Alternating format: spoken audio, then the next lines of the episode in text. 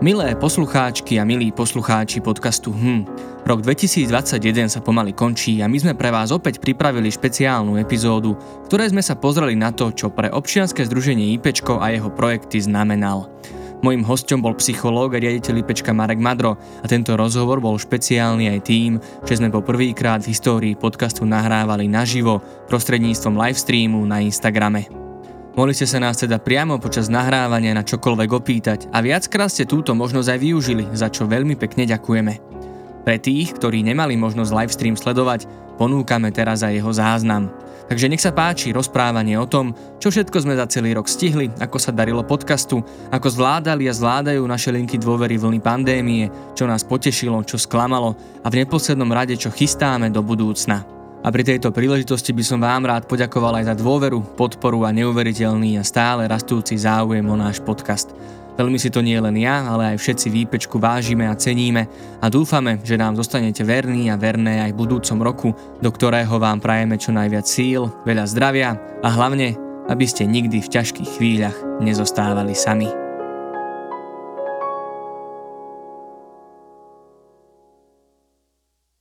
Takže ja ešte raz vítam Mareka Madra, psychológa a riaditeľa IPčka. Marek, vítaj, ahoj. Ahojte, ďakujem veľmi pekne za pozvanie znova opakovanie, ale teším sa, že som práve prvý host v podcaste, ktorý pripravuješ naživo.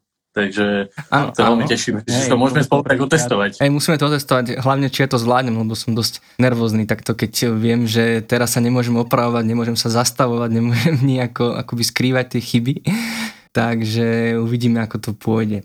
No ale poďme teda k tomu, čo sme si dneska pripravili a teda nejaké také zhodnotenie roka 2021, obzretie sa naspäť za tým dobrým aj za tým zlým a možno začnem tak trošku netradičnejšie, alebo ešte sa vrátim o krok späť ešte k roku 2020. Pretože aj minulý rok sme robili takýto koncoročný špeciál, kde sme si prešli celý rok. Vlastne čo sa dialo, bol to naozaj rok e, nabitý udalosťami, nabitý našou aktivitou.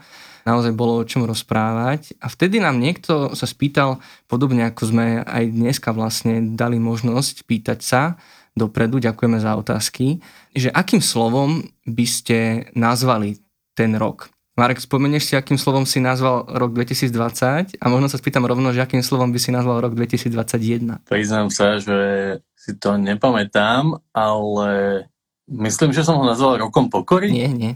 Ja by som tiež zabudol, keby som si to nepustil. A ti teda Marek e, našepkám, že čo si nám pred rokom odpovedal. Nazval si ten rok, alebo to slovo, ktoré najviac ten tvoj rok 2020 vystihol, si ho nazval slovom adrenalín. Wow. Ak, ak si spomenieš. Takže 2020 bol adrenalinový a keď sa o to odpichneme, ako by si nazval rok 2021?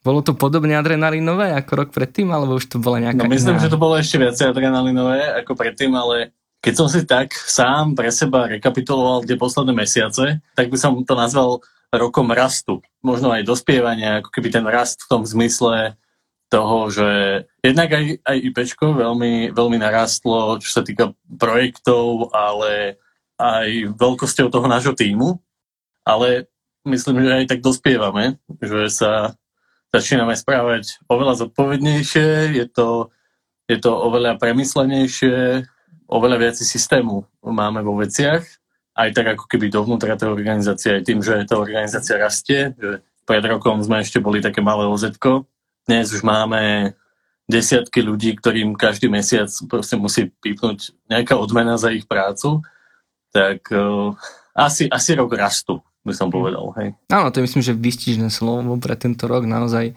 Ja by som to možno nazval trošku inak, že to bol rok duševného zdravia. Možno, že aj preto sme mohli my naraz, pretože aj keď už to bolo aj v roku 2020, sa to začínalo ukazovať, ale, ale myslím si, že toto bol rok duševného zdravia, kedy naozaj ten záujem mediálny, záujem podporovateľov, záujem e, štátu, teda rôznych štátnych inštitúcií, politikov bol enormný a to nám umožnilo vlastne ten rast. Tak si to poďme možno zhrnúť, že čo všetko nám za tento rok e, pribudlo, aké projekty, možno koľko kolegov, o koľko nových poradcov sme narastli.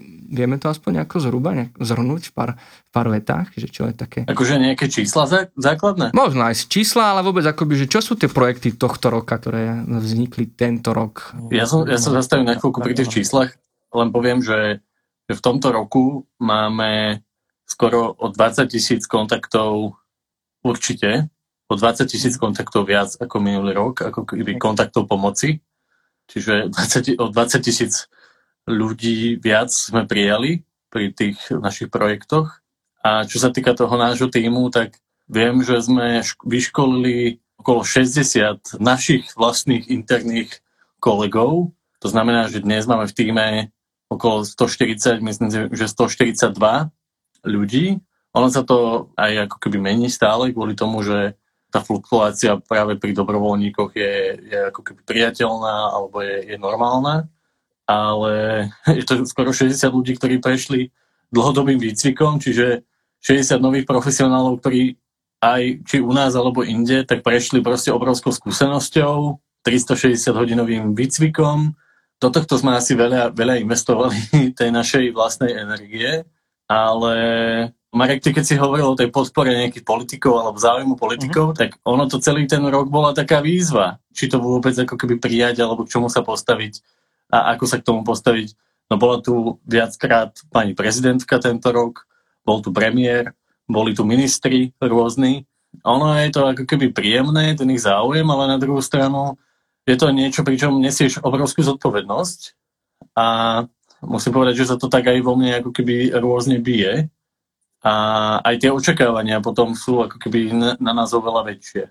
A asi toto by som povedal a celý ten rok, tak ako išiel, tak pre mňa tieto čísla sú vždycky o tých proste príbehoch ľudí, o tom, že v skutočnosti to, prečo robíme to, čo robíme, aká je tá naša vnútorná motivácia je, že sledujeme to, že to funguje a že to ľuďom mení životy, že, že vďaka tomu proste naozaj, že ľudia dávajú tomu životu šancu a dávajú mu šancu inak.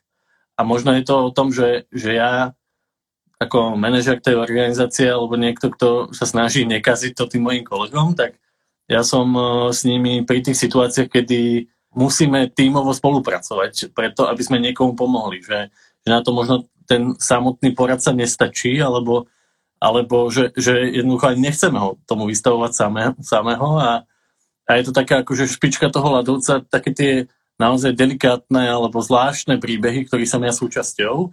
A ja mám klientov aj naživo, čiže ja sa stretávam s klientami aj individuálne a sú to v zásade ľudia, ktorí už to dávno ako keby chceli vzdať. A keď hodnotím nejaké obdobie, tak vždy sa mi proste otvárajú tieto príbehy týchto ľudí a naplňa ma to aj takou akože veľkou hrdosťou, ale na to, čo robíme, aj na to, ako to robíme, ale zároveň je to o tej ich sile, o tej ich túžbe proste žiť inak žiť lepšie a ja teda sám za seba poviem, že sa snažím žiť najlepšie, ako mi to ide a v tom je ako keby tá ľudská blízkosť a to, že sa snažíme nič nehrať a snažíme sa pozrieť sa na to, čo sa dá a nie na to, čo sa, čo sa nedá. Marek, nepripojíš aj ty sa podcast nejaké čísla? Ja aj môžem. Lebo to je veľmi zaujímavá vec, takisto. som si ich úplne nenachystal, tieto chvíli, ale už som si ich pozeral. Samozrejme ešte pár dní do konca roka nám ostáva tak ja keď sa pozriem za ten podcast na to, tak my sme prešli veľkou, alebo spravili sme jednu dôležitú zmenu na všetku roka, že sme zredukovali počet dielov, že sme nevychádzali už každý týždeň, ale každý druhý týždeň. A to bol taký veľmi zaujímavý experiment, aspoň pre mňa, že ako to nakoniec dopadne, pretože všetky e, možno marketingové príručky odporúčajú každý týždeň naozaj, že je ako najlepší. Tak bolo to také, že uvidíme, že malo, alebo ja som si aj predstavil, že to bude iba dočasné, a že sa opäť vrátime k tým každotýždňovým formátom. Ale stala sa jedna vec, že mne osobne to začalo viacej pasovať, pretože rád robím dlhé rozhovory, rád idem naozaj do hĺbky v tých témach, čiže to, že sme mohli, že bol teraz čas vlastne na tú prípravu aj zároveň na ten strich, ktorý pri dlhých rozhovoroch o mnoho dlhšie trvá, tak sme mohli robiť dlhšie diely, ktoré paradoxne ľudí vôbec neodrádzali, oceňovali ten ponor do tých tém a oceňovali to komplexné spracovanie. Takže toto bol taký, ako taká dôležitá zmena a samozrejme, že ako to dopadlo, sme sa až teraz dozvedeli na konci roka. Takže zatiaľ to vyzerá tak a ešte teda pár dní k tomu, pár um, počutí k tomu pribudne, aj samozrejme po zverejnení tohto dielu. Ale spravili sme 23 epizód, toto bude 24 čo je akoby čosi viacej ako polovica minulého roka, kde sme mali 40 dielov podcastom plus 7 dielov madrovania ktoré sme tiež skúšali vlastne pred pandémiou, takýto kratší formát podcastov, ale napriek tomu sme spravili takmer 80% dĺžky obsahu ako minulý rok. Čiže vlastne ten objem práce bol nie že skoro rovnaký, ale nebol polovičný. A v počúvanosti sme prekonali ten minulý rok. Minulý rok sme mali podľa mojich čísel 87 Eh, cez 87 tisíc vypočutí tento rok už sme prekonali 90 tisíc vypočutí. A napriek tomu ešte musím povedať, že, že ten boom duševného zdravia, alebo tá téma duševného zdravia, aspoň pre podcast, som dlho nemal pocit, že je akoby pre náš podcast, že je takou výhrou, pretože vzniklo strašne veľa iných podcastov, strašne veľa sa o témach duševného zdravia písalo a vzniklo naozaj veľa dobrých a kvalitných podcastov, ktoré idú na to veľmi podobne ako my, že naozaj odborne, naozaj nebulvárne a tým e, pomáhajúcim spôsobom. A, a to ma teda teší, že sme obstáli v tejto konkurencii a že, že sme si akoby uhájili to svoje miesto, aj keď uh, už to nebolo také rekordérske, akoby čo sa týka tých čísel za nejaký diel alebo za nejaký mesiac, ale bolo to mnoho viac stabilizované, vlastne ukázalo sa to aj v tomto celkovom súhrne. Neviem, či si chcel vedieť tieto čísla, ale toto som si googloval pred Vianocami. Máš nejaký diel, ktorý bol, že tvoj najobľúbenejší, alebo že, uh-huh. že si fakt mal nejaké veľmi príjemné spomienky na tú výrobu toho podcastu? Nejaký rozhovor s niekým, alebo, alebo tak? Mm-hmm. Bolo je určite viacero, to je opäť ako veľmi dobrá štatistika tohto, že... Uh, ja som inak nemyslel na štatistiku, ale na tvoj pocit. Idem hneď k tomu, len som povedať to, že, že veľa, veľmi die, veľa dielov sme mali kvalitných a vlastne pretlačili aj veľa starších dielov, že keď sa pozriem na top 10 najpočúvanejších dielov, tak sú tam 3 z roka 2019, 3 z roka 2020 a 4 z roka 2021. Hej, čiže vlastne sme urobili akoby niekoľko našich najkvalitnejších dielov, ale u mňa asi najviac tak zarezonoval asi rozhovor s manželmi Zemadlovcami, ten bol veľmi fajn a potom asi ešte podcast so psychiatričkou Andreou Placnerovou o sa poškodzovaní, lebo to som sa dosť bál tohto dielu, pretože naozaj to je veľmi citlivá téma, podobne ako pri uh, téme samovrážd, naozaj, že vôbec rozprávať o tom to je veľmi citlivé, akoby, že, uh, ako sme sa rozprávali dávnejšie, že ten uh, Werterov efekt je tu a naozaj sú niekedy až odporúčania, že akoby vôbec o tom nehovoriť alebo minimalizovať vlastne tú medializáciu. Takže bolo veľmi náročné to spraviť tak, aby sme boli pomáhajúci a nie práve tí škodliví. A myslím si, že sa nám to podarilo a možno práve tým môjim pôvodným stresom som, alebo teraz mám dobrý pocit z toho podcastu, že sa mi to podarilo podľa tých mojich predstav a nárokov, ako by mal dobrý, odborný, ale teda hlavne pomáhajúci obsah vyzerať. No snáď sa nemýlim. Marek, ty máš nejaký obľúbený diel, ktorý s tebe zarezonoval? Ja som sa paradoxne najviac bál toho posledného zverejneného, uh-huh. toho, toho uh-huh. podcastu o, o nádeji. O nádeji sa, sa veľa dá mudrovať, ale povedať niečo také, aby to bolo užitočné a zároveň, aby to nebolo klišovité, lebo celá tá nádej je každý si za ňou proste predstavuje niečo úplne iné a, a baviť sa o tom aj odborne, ale zároveň akože s láskou a s takým citom a prakticky, tak to bola pre mňa najväčšia výzva, sa priznám. Tak ak ste náhodou ešte nepočuli ten diel podcastu, hm, tak si to určite mhm. pozrite. A mne sa ešte napríklad páčilo viacero podcastov, aj Zemadlovci sa mi veľmi páčili, ale premyšľal som veľa o tom, že či preto, lebo ich mám veľmi rád, alebo preto, lebo to bol zaujímavý obsah. A bolo viacero tých podcastov. Podľa mňa to robíš naozaj dobre. Ja si veľmi vážim to, ako to robíš, že naozaj ideš do hĺbky a a nebojíš sa proste rozprávať sa tak, ako to zaujíma teba. A páči sa mi aj to, ako vystav, vystaviavaš celý ten program, že ako si to celé plánuješ, to je odpoveď na otázku, ktorú nám tu kladú, mm.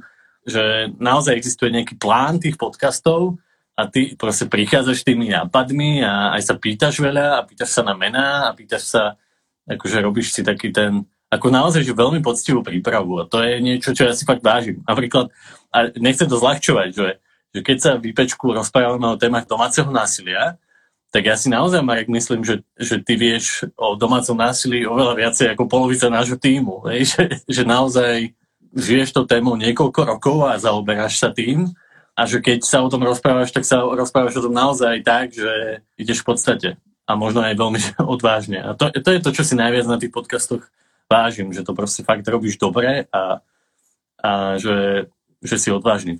Ďakujem ti, Marek, za tieto pochválne slova, pretože ako od šéfa, od teba ako šéfa teda, nie, že by sme pochvály nedostávali, ale samozrejme tvojou úlohou náš akoby aj strážiť a vedieť aj správne ako keby nasmerovať. Takže, takže takúto vrelú a široko spektrálnu pochvalu až tak často nedostávame, takže, si, takže ti ďakujem za Tak ale podľa teda mňa doplním... tá pochvala je aj v tom, že koľko stoviek ľudí si pustí každý diel, koľko tisíc ľudí to proste počuje naozaj, že každý deň to nie sú že jednotky ľudí, ktorí si púšťajú tie naše podcasty, ale že to sú fakt stovky a to je uh-huh.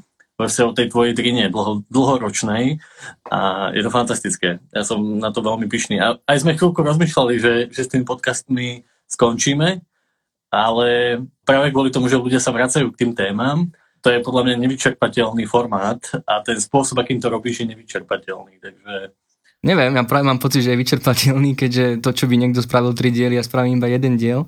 Ale Marek, ty si hovoril teda, že, že sme mali tento rok 20 tisíc e, kontaktov viacej, čiže aké to bude nakoniec číslo v sumáre, že koľko rozhovorov, či už telefonických, četových, alebo videohovorov, alebo e-mailových samozrejme, sme tento rok absolvovali pri tých nejakých s tými 140 dobrovoľníkmi alebo zamestnancami. Myslím, že to bude nad 72 tisíc. Vyzerá to tak, musím povedať, že teraz najmä v tých posledných dňoch máme naozaj že veľmi výrazný nárast tých kontaktov, že naozaj nestíhame proste prijať všetky tie kontakty. Pre mňa to najdesivejšie číslo je, že koľko ľudí sme nedokázali prijať a tú pomoc potrebovali a koľko medzi nimi je, je tých, ktorí potrebovali v tej úplne hraničnej situácii, že, že to je, ak je nejaké číslo zaujímavé pre mňa, tak je to toto. A veľmi na to mrzí a snažím sa stále s tým niečo robiť, ale ono to spôsobuje aj to, že v akej sme situácii, ako sa začalo hovoriť o tej téme duševného zdravia, o tom, že, že to prestáva byť tabu a, a je to úžasné vlastne, že, že ľudia sa začínajú rozprávať alebo premyšľať nad tým, ako sa cítia a na druhej strane, že existuje tá diera, ten dopyt po tej pomoci a ten systém vlastne neodpoveda na to úplne poriadne. Že na jednej strane sa otvára tá téma, na druhej strane nie sú tie možnosti s tým niečo robiť. Respektíve sú, ale sú málo dostupné, by som povedal. Toto je to, čo podľa mňa charakterizuje tú oblasť v tomto roku, že veľa sa o tom hovorí, ale tie služby na to nereflektujú dostatočne. Predstavoval si si, že niekedy IPčko, keď si začínal, prišiel s nápadom IPčka, s projektom IPčka, že narastie do takýchto rozmerov? Toto bol tvoj sen, alebo je to niečo, čo už dávno prekonalo tvoje očakávania? To dávno, dávno, dávno prekonalo tie moje očakávania. Ja hlavne som nemal nikdy plán, že takto. Vždy som mal sen o tom, že tá pomoc bude dostupná pre každého, najmä pre mladého človeka vtedy, keď mu bude zle, tak som chcel, aby existovala pomoc vo vrecku, naozaj odborná, ale zároveň pre neho zrozumiteľná. A to bola ako keby tá jedna časť toho môjho sna.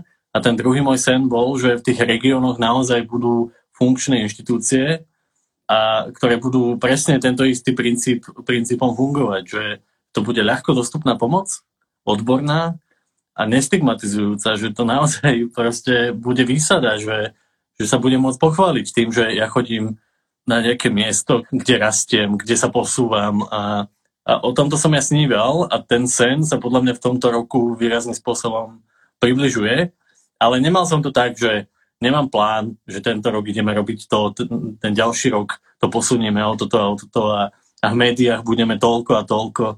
Ja sa priznám, že, že pre mňa je to aj osobne veľmi taká citlivá vec, že myslím si, že v tomto roku sme aj mediálne mali veľmi veľa priestoru nebolo to preto, že by sme ho niekedy museli nejakým spôsobom... Asi moc ľudia nevedia úplne, ako to funguje, ale my sme nikdy nenakupovali nejaký mediálny priestor, alebo nikdy sme si neplatili za to, že sme v médiách. A ten záujem jednoducho je, pretože asi rozprávame nejak zrozumiteľne o dôležitých veciach, na ktoré reflektuje tá spoločnosť. Ale je to pre mňa zároveň veľmi ťažké. Napríklad tento rok som mal možno v hlavných správach, a, a to teraz nemyslím vôbec ako nejaké chválenie, práve naopak. Uh, ja neviem, možno 30 krát som bol naživo v správach a ten posledný živý vstup bol v správach RTVS teraz pred pár dňami na prvý sviatok Vianočný, teda 25.12. A ja som si uvedomoval, akú som mal obrovskú trému, že to proste sa, sa neviem naučiť, že, že že to proste nie je póza, že, že to je fakt autentické, že, že cítim tú obrovskú zodpovednosť za to, že, že akú máme príležitosť. a snažíme sa to proste využívať najlepšie, ako to ide a niekedy to vyjde a niekedy to nevyjde. Aj ten odkaz, keď v televízii povieme, že ľuďom, že, že zavolajte, nebuďte o samote a, a my sme tu naozaj a je to dostupné, je to anonymné, je to užitočné, tak zároveň mám za tým to, že takúto zodpovednosť, že ja naozaj musím zabezpečiť to, že, že tí ľudia sa musia doklikať alebo dovolať k tej pomoci. A že v tej chvíli, keď to vyhlásim v tých správach, tak cítim tú zodpovednosť za to, že, že či naozaj sa tí ľudia v ten deň dovolajú alebo na druhý deň dovolajú. A teda priznám sa, že nie vždy to tak je a je to náročné pre mňa, ale zároveň ten tím náš nevieme nafúkovať do nekonečna. My sme pred koronou mali 40 psychológov, dnes nás je 140. Je to úplne iný manažment tej organizácie, úplne iný život, úplne iné procesy. Myslím, že dospievame a rastieme, že sa to proste na, naozaj že učíme robiť.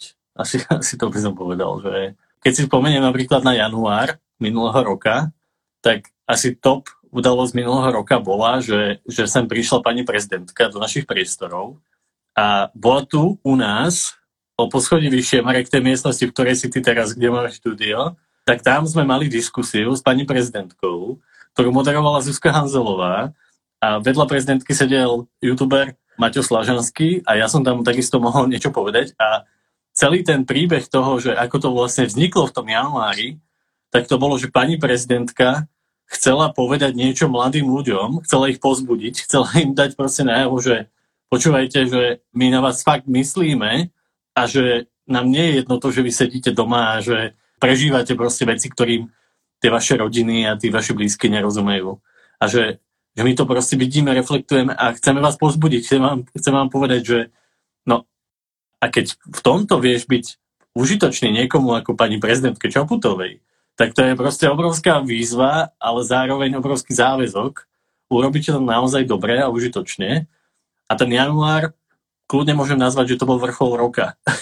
Lebo to bolo veľmi, veľmi pekné a dá sa to, dopo- aj, aj teraz sa dá pozrieť ten rozhovor a že, že pre mňa to bol jeden z tých najväčších zážitkov, ale aj tých zážitkov tej zodpovednosti, tej našej úlohy, ktorú my v, nejako ako keby vnímame, že, že máme.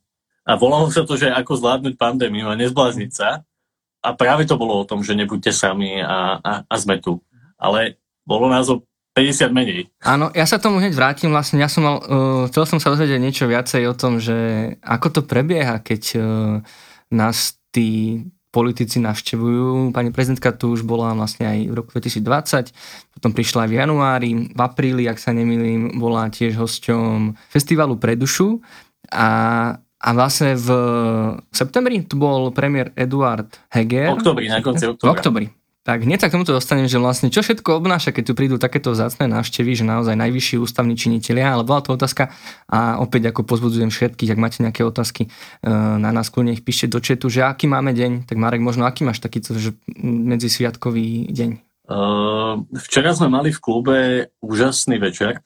Pozvali sme do klubu pár ľudí, ktorí nemali to šťastie prežiť Vianoce tak, ako si to väčšina z nás predstaví, že pekné Vianoce. A bolo to pre mňa tak emotívne, že, že potom ako to skončilo, tak sme len tak sedeli a my to tu voláme tak, že, že sa opúšťame a tak chvíľku, že, že tak oddychujeme a celé to tak nejak reflektujeme. A dneska vlastne sme to až prišli upratať. A mám taký pocit takého zmyslu, že iní ľudia počas týchto dní napríklad sú so svojimi rodinami, aj moji kolegovia, mnohí a tak, a že ja mám tú výsadu tu byť a vidieť uh, veci, ktoré proste inak asi sa ani nedajú vidieť, pretože včera, keď prichádzali tí ľudia do toho nádherne vyzdobeného klubu, do tej pripravenej štedrej večery a videl si, ako im žiaria tie oči a ako tie Vianoce práve prvýkrát vidia, že toto sú vlastne Vianoce a že takéto môžu byť a že to tu môžu zažiť, že je to proste veľmi pekný pocit. A to mi dáva ako keby takú tú istotu, že, že, to, že No mám proste také pocity ako keby naozaj sného zmyslu, že, že o tom toto presne má byť. O tom darovaní sa a, a o tej blízkosti. A, a bol som aj s rodinou a, a veľmi sa z toho teším. Čiže mám sa, mám sa aktuálne veľmi, ale veľmi dobre. Ty sa máš ako Marek? Ja v podstate tiež dobre, ale som sa tak rozoddychoval, tiež som bol s rodinou, že sa mi dneska vôbec nechcelo a musel som sa tak veľmi sťažka naštartovávať, že, že treba aj tento livestream nám slúbili a, a musíme ísť do neho. Čiže akože som veľmi rád, že som tu a že si to takto môžem vlastne poprvýkrát aj naživo vyskúšať, ale teda musel som sa tak pol dňa som sa rozbiehal, takže predsa len ten prechod z oddychu do tej práce je niekedy taký trošku náročnejší, ale to asi veľa ľudí pozná. Tak Vráťme sa možno k tomu, že čo obnáša možno také pikošky, alebo možno, že to ani nie sú pikošky, možno, že to naozaj uh, ani nie je až taká zábava. Čo to obnáša, keď ti príde prezidentka, premiér, alebo ktokoľvek vlastne k nám. Akože myslíš organizačne? Organizačne? No, mhm. Čo je veľa ľudí no? si myslí, že, že to je také ako keby, že jednoduchá vec, ale to sú, že týždne diskusí, týždne vyľaďovania a dní upratovania, ale tak to už teda nie je povinné, ale teda my sa snažíme. A je to o tom správne uchopiť tú užitočnosť tej obrovskej príležitosti. Napríklad v tom januári to bolo o tom, že pani prezidentka chcela niečo povedať. A chcela to povedať spolu s nami. Lebo vnímala, že dokážeme to odkomunikovať tomu publiku takým spôsobom, aby to bolo zrozumiteľné. A jej cieľ bol naozaj povedať, že my chceme na vás myslieť, že my chceme, chceme byť pri vás. A to bolo jednoduché, ako keby vymyslieť ten koncept. Ale v ten deň napríklad neviem, či ideme úplne tie organizačné podrobnosti, že musíme myslieť na to, že na nejakú etiketu a, a myslieť na to, že, že príde nejaký úrad na ochranu verejných činiteľov a že musíte mať od všetkého kľúče a, a že všetko musí byť zabezpečené a, a musíte mať uh, zatvorené minerálky, žiadne vody v bánikoch a takéto proste detaily. A potom to už ide samé. Už keď príde potom ten ústavný činiteľ, tak už potom je to je to taká úleva, že, že vlastne už potom je to príjemné v zásade. Aj s pani prezidentkou to je vždy veľmi príjemné, naozaj. A my, musím povedať, že aj, aj s tými ministrami, ktorí, ktorí boli jednak aj u nás, minister školstva alebo štátna tajomnička Svetlanka Sitová, myslím, že to tu aj pozerala chvíľku a že nám poslala srdiečko, že ona tu bola napríklad niekoľkokrát a vždy je to veľmi osobné, veľmi srdečné a je to o tom, že, že im musíte ponúknuť naozaj autenticky, že, že čo je tá informácia, ktorú treba naozaj posunúť ďalej. Asi o tomto je to najviac. Mm-hmm. Že nie je to tak, že oni to obehávajú rad radom, že oni sa naozaj vyberajú, že ku komu chce ísť, že kto je pre nich relevantný partner, že vlastne je to čest, keď sa ti niekto takýto ozve, že naozaj ano, to nie je, je to, náhoda. Je to výsada. A, a nefunguje to tak, že, mi, že pošleš nejakú žiadosť, že príďte nás pozrieť, alebo tak, tak to vôbec nefunguje. Dobre, čiže začali sme tým januárom, trošku sme skočili do apríla. To bol taký, aspoň pre mňa veľmi taký zaujímavý ako obdobie, že ten január, apríl počas tej druhej vlny, lebo aj to bolo vlastne len tento rok, už sme pri tretej, celé sa nám to opakuje, až sa nám to tak zlieva trošku, že čo sa vlastne udialo. E, naozaj ten január, apríl zavretý doma v lockdownoch bol taký veľmi, to tak mám pocit, že veľmi rýchlo preletelo, ale určite to tak nebolo na linkách dôvery, vlastne na IPčko.sk, na krizovej linke pomoci, ani na dobrej linke ale bez toho, aby sme sa nejako zásade opakovali. Sú nejaké rozdiely medzi tou druhou vlnou, ktorá bola presne na jar tohto roka a medzi tou treťou, ktorá bola na, na jeseň? Ako to vyzeralo alebo ako to vyzerá na linkách stále? Musím povedať, že sa to dosť lieva a je to dosť podobné. Len pri tretej vlne už ľudia sú viac frustrovaní a sú veľmi nahnevaní len teraz sú nahnevaní tak všeobecne a už to nemá ako keby konkrétnu tvár. V tej prvej vlne, keď ľudia prichádzali, tak oni naozaj veľmi často hovorili konkrétne, že na koho sa hnevajú. Teraz sú tí ľudia unavení, frustrovaní a naozaj už, že, že nevládzu. To je to spoločné, ale kontaktuje nás veľmi veľa zdravotníkov napríklad, čo je fakt ťažké, tie situácie, pretože na nich to teraz stojí celé. Oni cítia tú obrovskú ťarchu toho, čo teraz žijeme a snažia sa s tým nejako vysporiadavať sami.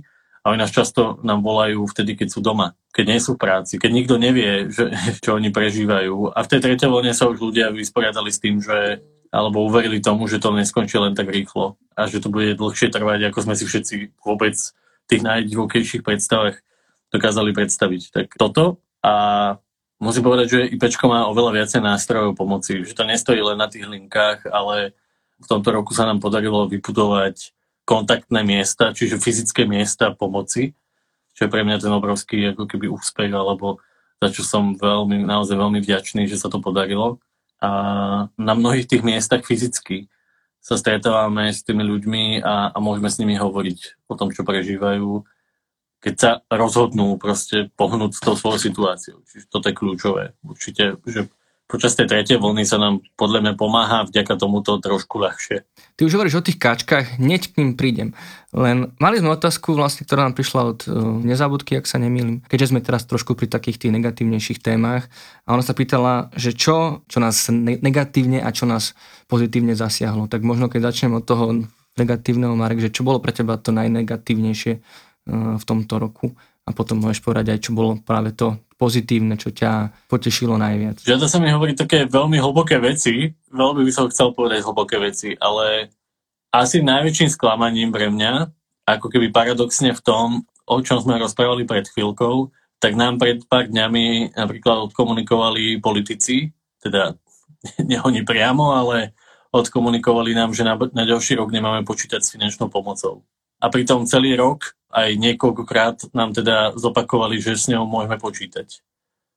Toto bolo pre mňa asi že šok. Ja len dúfam, že to bola nejaká komunikačná chyba, ale toto ma asi najviac zamrzelo, sklamalo a prišlo to tesne pred 4 dňom, myslím, že deň pred 4 dňom a bol to pre mňa naozaj že obrovský šok. Lebo mal som pocit, že uchopili to, že čo potrebujeme, čo robíme, ako oni nám nešli, nikdy nám nešli proste riešiť našu finančnú situáciu tejto organizácie, týchto služieb. Že tam sme nikdy neboli. Ale slúbili nám nejakú garantovanú proste sumu, s ktorou môžeme počítať na začiatku roka, že ju budeme mať. A ona sa proste rozplynula, sa tá predstava, ešte povedali, že, že nie, že, že nemáme, s tým vôbec, ne, nemáme s tým vôbec počítať. Takže m, hm, toto bolo to sklamanie a, a tá najkrajšia vec podľa mňa to Marek, najkrajšia vec pre mňa bola cestovanie po Slovensku. Keď som išiel z jedného káčka do druhého, tak ja vždy po tej ceste premyšľam nad tým, že ako sa mi toto vôbec mohlo stať.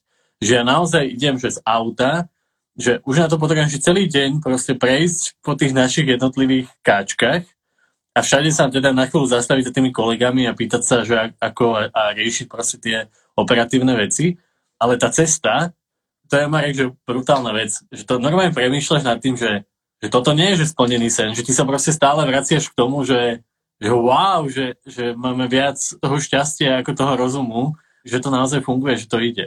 Že to IPčko má v tých regiónoch proste miesto, kde ty môžeš zaklopať a prísť a tú pomoc tam proste fakt, že dostaneš. A dostaneš ju od fantastických ľudí, pretože v tých káčkach pracujú naši najlepší ľudia, akých máme hrozne sa z toho teším. Proste je to naozaj že veľký zážitok. Dneska som napríklad bol naposledy v Trnave v Káčku a to je úžasné. Proste to neverím stále tomu, že sa to stalo. Tak len dopovedzme vlastne, že Káčka sú fyzické miesta v Nitre, v Trnave a Banskej Bystrici, kde ľudia môžu prísť a porozprávať sa so psychológom naživo. Možno ako toto expandovanie do tých regiónov priamo, že už nie sme len cez nejaký mail, alebo že nekomunikujeme s tými ľuďmi len online, ale že sme priamo v tých miestach a nielen teda len s ľuďmi, ktorí potrebujú pomoc, ale aj možno s miestnymi e, odborníkmi, e, s, s pomáhajúcimi profesiami, s miestnymi samozprávami. Zmenilo to nejako vlastne to opäť to vnímanie toho IPčka ako odbornej inštitúcie alebo vôbec nejaké povedomie o IPčku?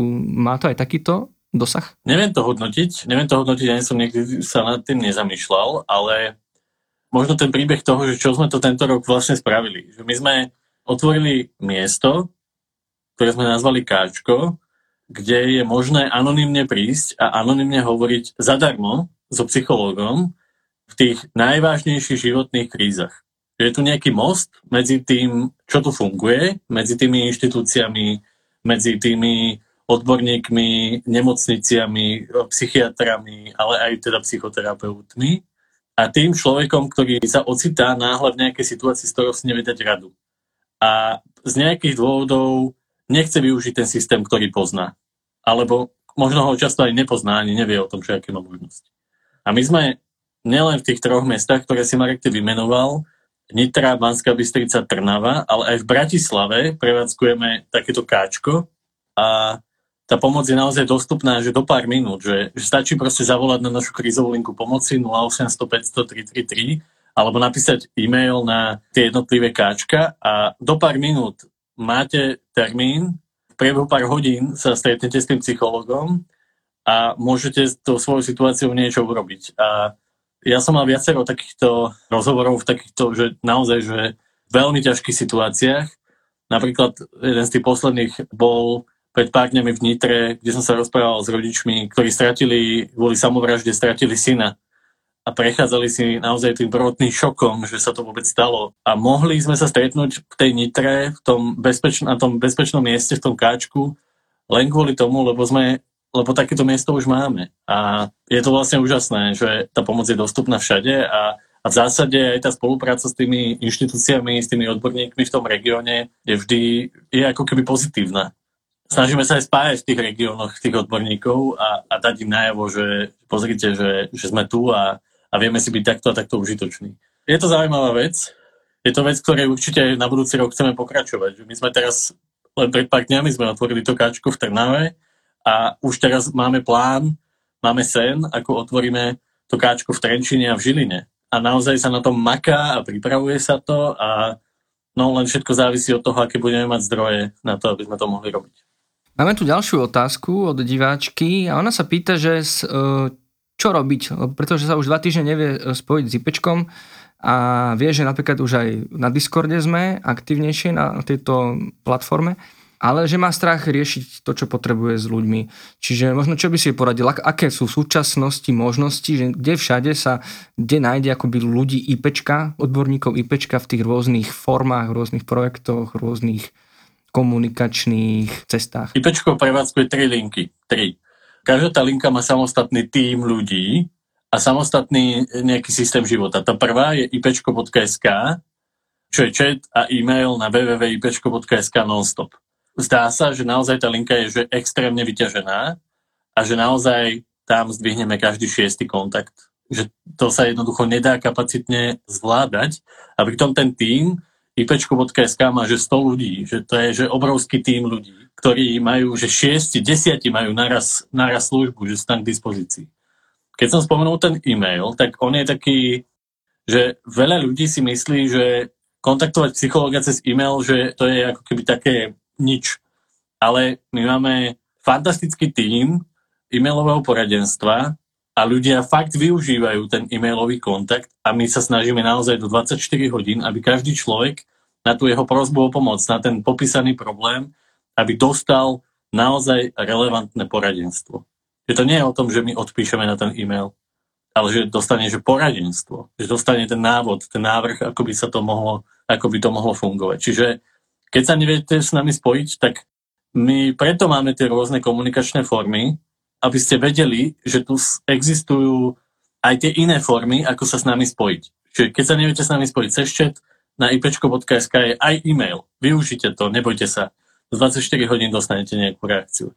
Možno to trvá kúsok dlhšie, podľa toho, koľko tých e-mailov proste za ten deň príde, teraz ich chodí tak 60, 70, 80 e-mailov denne. Čiže naozaj je to že veľmi vyťažená služba, ale tá odpoveď na ten e-mail príde. Možno nepríde teda hneď, ale, ale príde. To je len ipečko.sk. Potom máme dobrú linku, ktorá nefunguje síce non-stop, ale má samostatný tím a nie je až tak veľmi vyťažená ako tie ostatné linky pomoci. Dobrá linka je špecializovaná linka na pomoc ľuďom so zdravotným znevýhodnením a teda celý ten web je prispôsobený rôznym typom zdravotného znevýhodnenia a tá funguje cez chat, cez e-mail a cez video v posunkovom jazyku. O všetkom sa viete dozvedieť na tom webe dobralinka.sk a Dobrá linka funguje od 15. do 20. hodiny. Našim cieľom je, aby fungovala dlhšie, aby to nebolo len týchto pár hodín v pracovných dňoch, ale naozaj, aby to mohlo fungovať dlhšie. No a potom tu máme tretiu linku pomoci, ktorá sa volá krízová linka pomoci. A to už je aj telefonická linka 0800 500 333. Je to bezplatné číslo, kde môžete zavolať a je tam e, tým psychológov, ktorí sú naozaj k dispozícii proste non-stop. Niekedy, keď e, voláte a nedokážete sa dovolať, čo je teda aktuálne v týchto dňoch vôbec ma to neprekvapuje, tak to treba skúšať opakovane.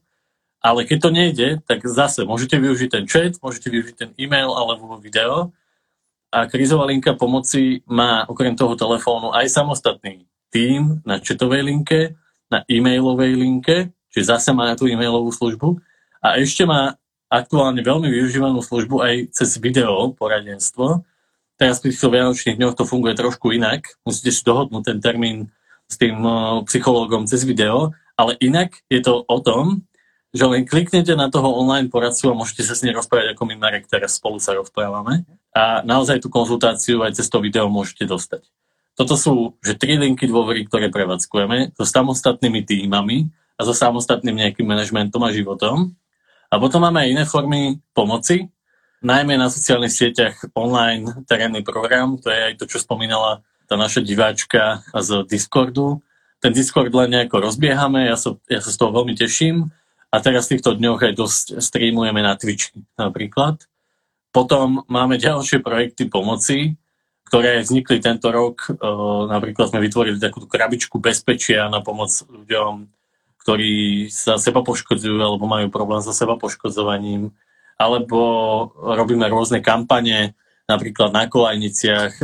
Veľa nás zaujíma práve tá oblasť prevencie samovrážd, pretože to stále platí, že je druhá najčastejšia téma kontaktov u nás na linkách pomoci. Preto sa jej venujeme. Máme psychologické laboratórium virtuálnej reality, kde sa snažíme ako keby experimentovať s tými rôznymi technológiami a s tými najnovšími vecami, ktoré vo svete vzniknú. A toto sa snažíme dávať k dispozícii ľuďom. A ešte, čo som teda skoro zabudol, je, že my máme výjazdový terénny tým, že my prichádzame za ľuďmi naživo do tej situácie, kde ide o život, kde proste prežívajú nejakú naozaj že veľmi náročnú situáciu a ten tým funguje na celom západnom Slovensku určite a veľmi pracujeme na tom, aby naozaj mal pokrytie po celom Slovensku. Takže toto sú tie základné veci, ktoré robíme a samozrejme potom tie káčka a klub Machovisko, ktorý sme otvorili v júni, ako bezpečné miesto, veľmi atraktívne, kde chceme pozývať ľudí, aby sa stretli so psychológom naživo v takom veľmi neformálnom prostredí, kde môžete nabiť toho psychologa v stolnom futbale alebo v PlayStation 5, ktorú máme, alebo môžete prísť len na koncert, počúvať, e, zastaviť sa. Ten náš tým psychológov, tak ich úloha v tom klube je, aby sa vás opýtali, ako sa máte, aby vám boli k dispozícii. Keď chcete sa s nimi aj porozprávať, tak môžu využiť tie naše priestory Káčka. V Bratislave nám nestačí len jedna poradenská miestnosť, máme dve poradenské miestnosti, že dve tie káčka v Bratislave len preto, lebo tá služba tej pomoci je tak veľmi využívaná. Toto asi nejako robíme, dúfam, že som na nič nezabudol a že kolegovia ma zase nezlinčujú, že som na nich zabudol, dúfam, že som že to zhrnul. Mne tiež teraz úplne nenapadá, čo by tam mohlo chýbať. Čiže možnosti sú, bohužiaľ, stále tie kapacity naše sú nedostatočné na ten dopyt, ktorý tu spoločnosti aj vplyvom pandémie a vplyvom iných spoločenských udalostí bohužiaľ je, tak e, že treba to skúšať. No. Našťastie v tej oblasti duševného zdravia nie sme jediná organizácia, ktorá sa niečo snaží robiť, že to nestojí len na nás, celá tá oblasť, ale máme na Slovensku naozaj fantastické iné organizácie a iné linky pomoci. My veľa pracujeme aj na takom legislatívnom ukotvení a na nejakom nastavení pravidiel toho, že čo je vlastne kvalitná linka a snažíme sa k tomu nejako prispievať tými našimi vlastnými skúsenostiami a rozvíjame niečo také ako asociácia liniek pomoci, kde máme nejaké štandardy a takéto nejaké nudné dokumenty, ale ktoré sú veľmi dôležité preto, aby sme, keď sa niečo volá linka, tak aby sme vedeli odlíšiť, čo sa len volá linka a čo je linka pomoci. Ja sa pozerám do toho našeho takého zoznamu, toho, čo sme za celý rok stihli, je toho nesmierne veľa. Mám pocit, že sme ani polovicu toho, čo sa udialo, nespomenuli. Tak kľudne, ak je pre teba ešte niečo také, že, že chceš to spomenúť, je to dôležité, chceš o tom porozprávať, tak povedz, ale ja začnem tým, že ako vlastne to machovisko, ako sa uchytilo, čo sme tam od toho júna za ten pol rok robili a aké sú reakcie na to, že takýto priestor, teda nízkoprahový priestor, kde sa dá porozprávať so psychológmi, dá sa s nimi hrať hry, proste sú tam psychológovia a dá sa tam tráviť čas. Ako to obstálo vlastne v tej skúške, v tej reálnej skúške s ľuďmi, ktorí nie, že potrebujú pomoc aj to, ale vôbec ako keby, že len akoby hľadajú a skúšajú, že či taký priestor je pre nich vhodný. Marek, e, ten priestor tu na vršku 6 v Bratislave, priestor Machoviska, tak to je taká jedna obrovská vec, obrovský zážitok. Myslím, že sa nám veľmi podarilo urobiť zo psychológie vyslovene, že, že atraktívnu pomoc. V klube sme za toho pol roka stihli toho tak veľa. Mali sme tam také obrovské množstvo koncertov, ktoré vôbec nie sú, že, že Bčkové koncerty, alebo Cčkové, alebo už len ten program, ktorý sme ponúkli, ktorý je, že, že absolútne dobrovoľný. Ty môžeš sa zapojiť, nemusíš sa zapojiť a pritom tam môžeš byť tie obrovské množstva rôznych workshopov, terapií, arteterapii a, a podobne, tak to je na samostatný podcast, alebo naozaj, že to, čo sa podarilo, je pre mňa že obrovská vec. Ale pritom ani nejde o tie všelijaké známe osobnosti, ktoré u nás koncertovali, alebo hrali, alebo sa prihovárali k tým našim návštevníkom, ale je to o tom, koľko ľudí využilo aj tie poradenské služby. A keď uh, sme to rátali, pretože takisto si robíme z toho machoviska takú štatistiku jednoduchú, tak sme zistili, že, že to bolo viac ako 500 rozhovorov, ktoré vlastne vyšli len na základe toho, že tí ľudia prišli do toho machoviska a a zažili presne to, čo som popisoval, že, že ty prídeš, dáš si čokoládu, dáš si načapovanú kofolu a popri tom, ako ti ju pripravujú, tak sa ťa spýtajú, ako sa máš a máš zážitok z toho, že v jednom kúte sa robí jedna vec, tam hrajú spoločenské hry, nejakú jednu, potom v tom druhom kúte druhú, ďalšia skupinka hra PlayStation, vo vedľajšej miestnosti hrajú, hrajú stolový futbal a, a nabíjajú tam toho psychológa a on sa tam potí a fakt to nevie dať lepšie. A pracujeme tam s tou skupinovou dynamikou a do toho je nejaký fakt koncert, ja neviem, Medial Banána alebo Katky Košťovej, Katarzie alebo Para a podobne, že toto je proste jeden obrovský polročný festival, ktorý sa nám podarilo v tom klube Machovisku tu v Bratislave vystavať a ja veľmi dúfam, že v tých následujúcich mesiacoch otvoríme takýto koncept aj v Trnave, pretože tam sa to naozaj pripravuje, máme miesto, máme priestory vyhliadnuté, ktoré veľmi chceme takýmto spôsobom takisto ponúknuť v ďalšom meste, pretože sa nám stáva, že do toho nášho klubu v Bratislave prichádzajú mladí ľudia z celého Slovenska, cestujú a prídu tam preto, aby to zažili, aby to vyskúšali, aby sa stretli s tým psychologom v tom neformálnom prostredí, v tom neformálnom jazyku a nabrali odvahu možno rozprávať aj s odborníkom vo svojom vlastnom regióne a u nás môžu zažiť a zistiť, že ten psychológ sa dokáže tešiť, že dokáže naozaj im fandiť, že dokáže s nimi zažiť nejaký zážitok a potom zážitku toho bezpodmienečného prijatia, ale teraz nie ako frázy, ale ako naozaj istného života, dokážu proste prísť a s oveľa väčšou dôverou osloviť toho psychologa v regióne a povedať, že, že viete čo, že, že chcem to skúsiť, chcem nastúpiť na tú cestu. Asi toto je tá naša misia a podľa mňa sa že brutálnym spôsobom e, podarila. A keď si sa ma pýtal, že čo chcem spomenúť, tak prepáčte, ale ja musím spomenúť to, že pri nás naozaj stoja partnery, bez ktorých by to proste nešlo. Že táto organizácia naozaj stojí na tom, že, že sa niekto rozhodne pravidelne nám poslať 5 eur, nastaví si ten trvalý príkaz a my vďaka tomu dokážeme fungovať.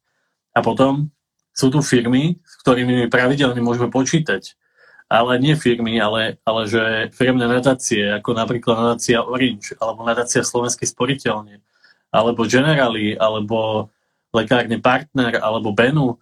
E, dúfam, že som na tých najväčších nezabudol, ale toto sú naozaj že organizácie, kde ja zavolám a poviem, že počúvajte, že potrebujeme ďalšie káčko v Žiline, prosím vás, poďte nás tým pomôcť a oni nám naozaj idú na pomoc. Že oni hľadajú tie spôsoby, ako sa to dá urobiť, ale jedna vec je to otvoriť a druhá vec je to prevádzkovať. A tá prevádzka naozaj závisla od tých darov, tých jednotlivcov, ktorí rozumejú tomu, čo robíme.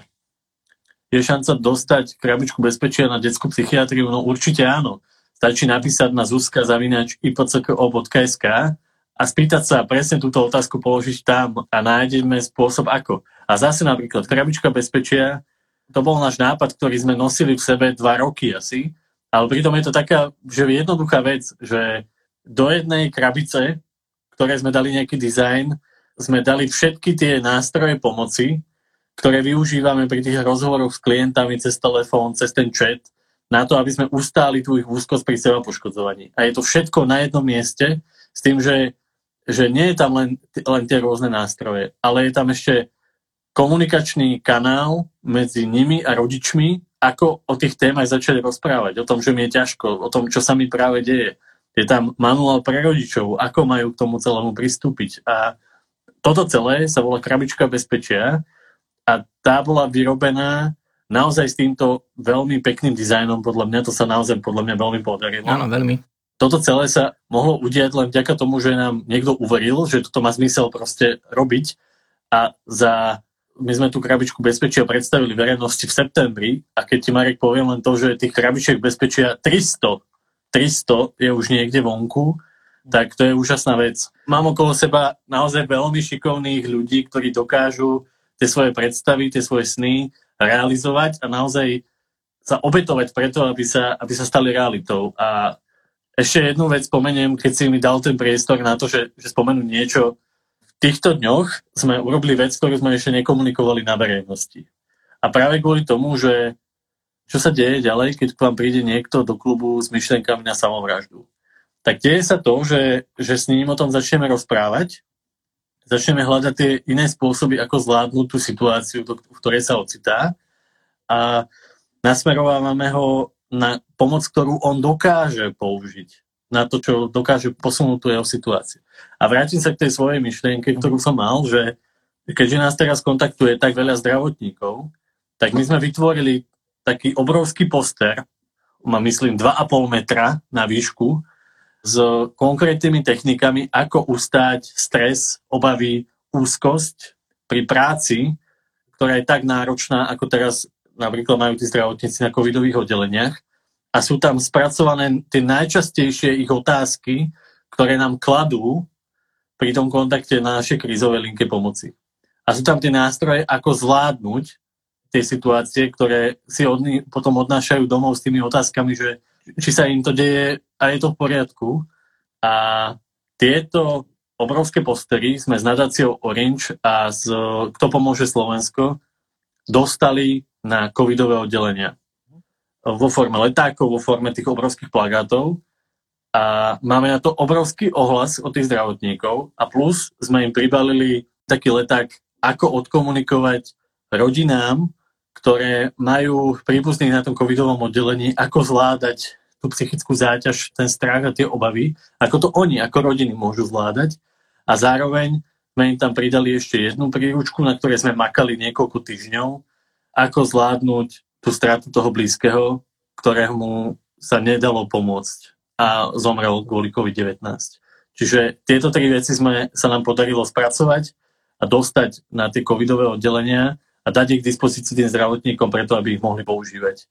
Ešte sme to ani nekomunikovali von, ale niekoľko dní je to proste naozaj funkčné a máme na to veľmi dobrý ohlas. A ja som zvedavý, že, že či to naozaj bude užitočné, či, to, či im to fakt pomôže, lebo zatiaľ sa zdá, že že to naozaj môže byť užitočné, že to môže pomôcť. Mm-hmm. Áno, nesmieme zabudnúť ani na to množstvo pomáhajúcich materiálov naozaj vo forme rôznych letákov alebo leporel alebo posterov, ktoré kolegovia a kolegyne tento rok vytvorili a sú na školách, sú v nemocniciach, teda už najnovšie a neviem kde všade na internete a o rôznych témach. Rovnako ešte stále doznievala téma kybergroomingu vlastne v súvislosti s filmom Síti, tam e, bola diskusia v RTVS. Čiže vlastne aj takáto akoby osveta, vzdelávanie, informovanie je tiež takouto neoddeliteľnou súčasťou tej našej práce a, a tiež je to obrovský kus roboty, hej, vlastne vymys- našudovať to, dať to dohromady, graficky to spraviť, vytlačiť to, rozdistribuovať to. V tejto oblasti toho internetového nejakého sveta, volá sa to, že bezpečný internet a podobne, tak v tom prezradím, že podľa tých našich plánov bude toto tá top téma na budúci rok že čomu sa veľmi budeme venovať. Prezradím, že sme v týchto dňoch dopisujeme, dorábame knižku pre rodičov, ako pomôcť tým deťom prejsť celým tým virtuálnym svetom a ako s nimi o tom komunikovať a podobne. Toto bude podľa mňa, to som mu aj odhalil, že, že tomu sa teraz aktuálne že veľmi veľa venujeme a vo februári dúfam, že budeme môcť predstaviť tú knižku a, a dať ju k dispozícii ako ďalší materiál a nástroj pomoci. A samozrejme, zase sa to neudeje len tak, že je to zase v spolupráci s nadáciou Orange a chystáme ďalší festival pre dušu a, a už sme spomínali, že chystáme otvárať ďalšie káčka. No, ja sa naozaj na to veľmi teším a dúfam, že aj ten klub Machovisko v tej Trnave naozaj utvoríme možno v tých najbližších mesiacoch. Takže je čo robiť a všetko vlastne to naštartoval tento rok. Mm-hmm. Bola otázka na Kačko Prešove. Chystá sa Kačko aj niekde na východe? Ak bude klub Machovisko e, alebo nejaký typ klubu, tým naznačujem, že, že v Trnave to možno nebude machovisko, bude sa to volať inak, aj to bude trochu iný koncept. Zatiaľ je to všetko v tej rovine tých príprav, tak my veľmi túžime potom, aby minimálne káčko bolo v každom krajskom meste. Takže ak bude v Trnave, tak možno je to zvláštne, prečo to spomínam, že ak niečo otvoríme v Trnave, tak otvoríme to aj na východnom Slovensku v Košiciach. To máme taký záväzok, máme to v jednom spoločnom projekte, takže predpokladám, že káčko v Košiciach minimálne teda vznikne v tých najbližších mesiacoch a samozrejme potom aj v Prešove, pretože veľmi potrebujeme, aby v tých regiónoch sme mali to kontaktné miesto, kde ten človek v tej krízovej situácii dokáže prísť a tú pomoc tam nájde. Mm-hmm. No, ak dovolíš, tak myslím, že už sa blížime k záveru. A na to, že si mám pocit, že si to spomenul, že moc neplánuješ alebo nemáš nejaké plány, tak celkom už si ich dosť aj predstavil, že čo sa bude diať na budúci rok. Ale skôr ma zaujímalo, lebo tiež si to povedal v úvode, že tá pomoc uh, akoby nestíha reagovať uh, na ten dopyt, aký tu je Čiže možno ako by to v ideálnom prípade malo vyzerať, nech teda nie sme len takí, že to nefunguje, ale možno sa skúsme zamyslieť nad tým, že ako by to malo fungovať, alebo že k čomu my vlastne výpečku presne týmto otváraním nových, nových služieb, týmto otváraním tých kontaktných miest v regiónoch vlastne smerujeme. Čo by mal byť ten ideál toho funkčného systému pomoci, že po čom by možno ľudia mali aj volať tam, kde sa nachádzajú, kde, kde žijú, keď uvidia takúto nejakú možnosť, možno podpory nejakého projektu alebo možno nejakého usmernenia, nejakého participatívneho rozpočtu alebo niečo vlastne, že, že čo by bol ten ideál, aby naozaj tu bol dostatok e, možností pre pomoc s duševnými ťažkosťami. Podľa mňa Slovensko veľmi potrebuje, aby sa rozviazali dlho udržiavané štruktúry a aby začali ľudia naozaj spolupracovať. A teraz nemyslím len, eh, aby, aby naozaj začali tie inštitúcie, tí odborníci v tých regiónoch spolupracovať. Možno je to prekvapivé, ale, ale ten systém ne, nefunguje tak dobre eh, na tej úrovni spolupráce, lebo on nikdy nemusel spolupracovať. A my aj tými káčkami vlastne do tohto rýpeme. A napríklad na Slovensku je celý že veľmi drahý a veľmi skúsený a úžasný systém poradenských centier pre mladých ľudí, tzv. CPP, PAP. Toto funguje, ten systém, ale napríklad teraz sa chystá celá reforma toho systému a úplne sa zabudlo na to, že pre tých mladých ľudí je najdôležitejšie, aby v tom citlivom veku tá pomoc bola anonimná. A ten systém na to vôbec nereflektuje. A vďaka tomu, že, že tu vzniká nejaká organizácia, ktorá poskytuje takúto službu, tak oni si musia začať klásť tie otázky. Že či sa to nedá nejako aplikovať. No, no na, napríklad toto je to, že my s tými CPPčkami chceme spolupracovať veľmi a sa snažíme proste v tých regiónoch otvárať tie možnosti tej spolupráce. Napríklad prepájame ľudí e, z krízových centier a týchto CPPčiek a oni nejako vždycky spolupracovali ale zrazu proste, keď sa poznajú, keď poznajú, že toto je Joško a toto je Kristýna a, a tá pracuje tam a takto ona uvažuje a v tomto sa viem o ňu oprieť, tak toho môjho klienta neposielam za inštitúciou, ale posielam ho za presvedčením, že naozaj tam dostane ten klient pomoc. To najviac, čo mu môžeme dať.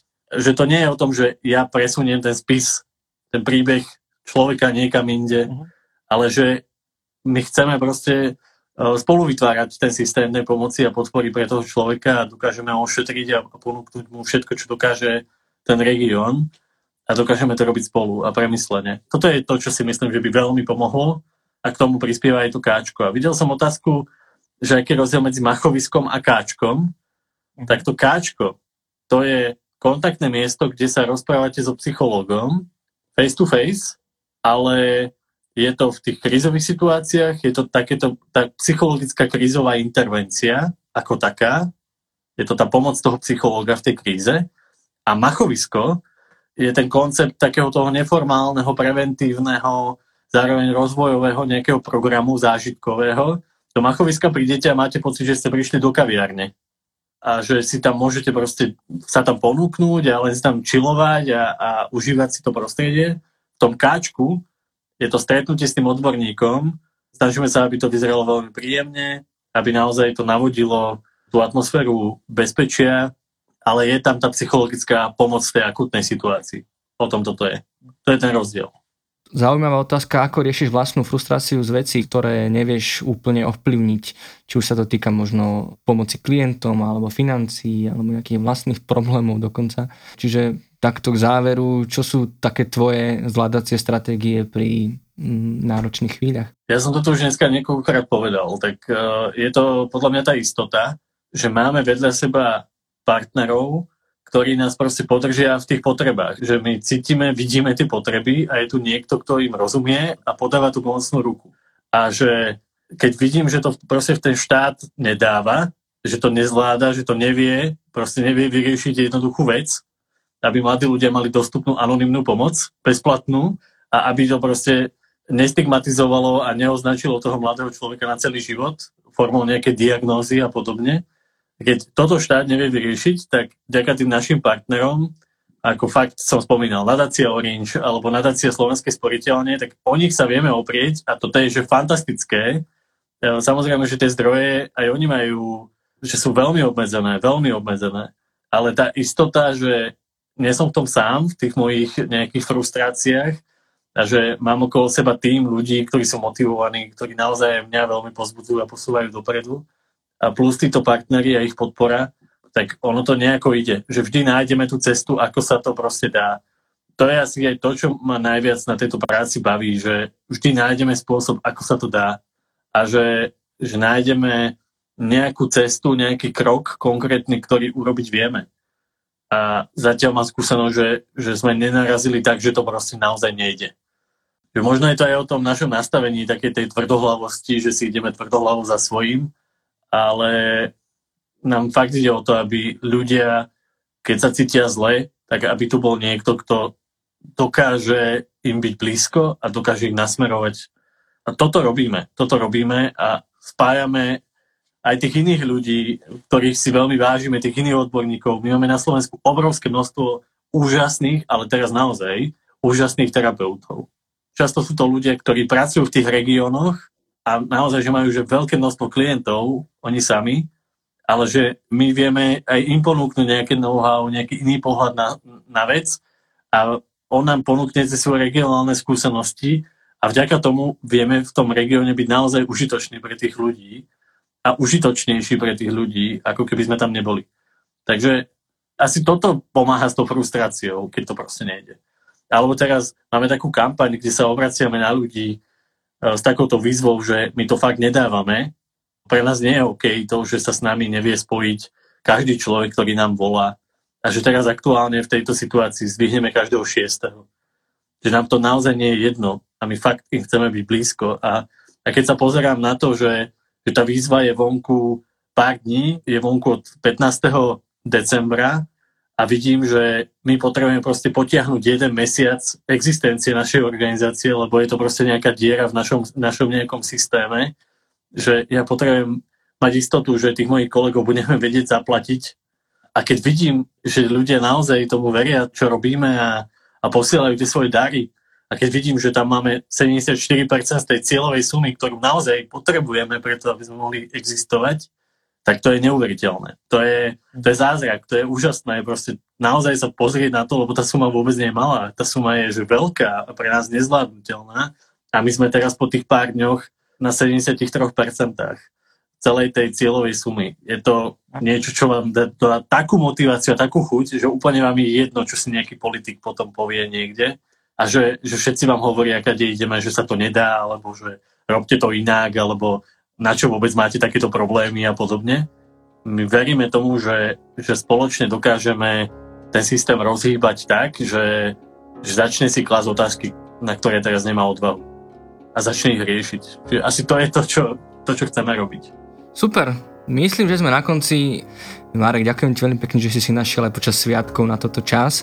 Prajem ti ešte pekný zvyšok uh, sviatočných dní. Neviem, či sa budeme vidieť do konca roka, tak uh, aj všetko dobré do nového roka.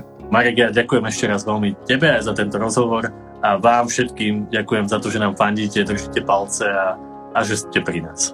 Ďakujem veľmi pekne a krásny rok 2022.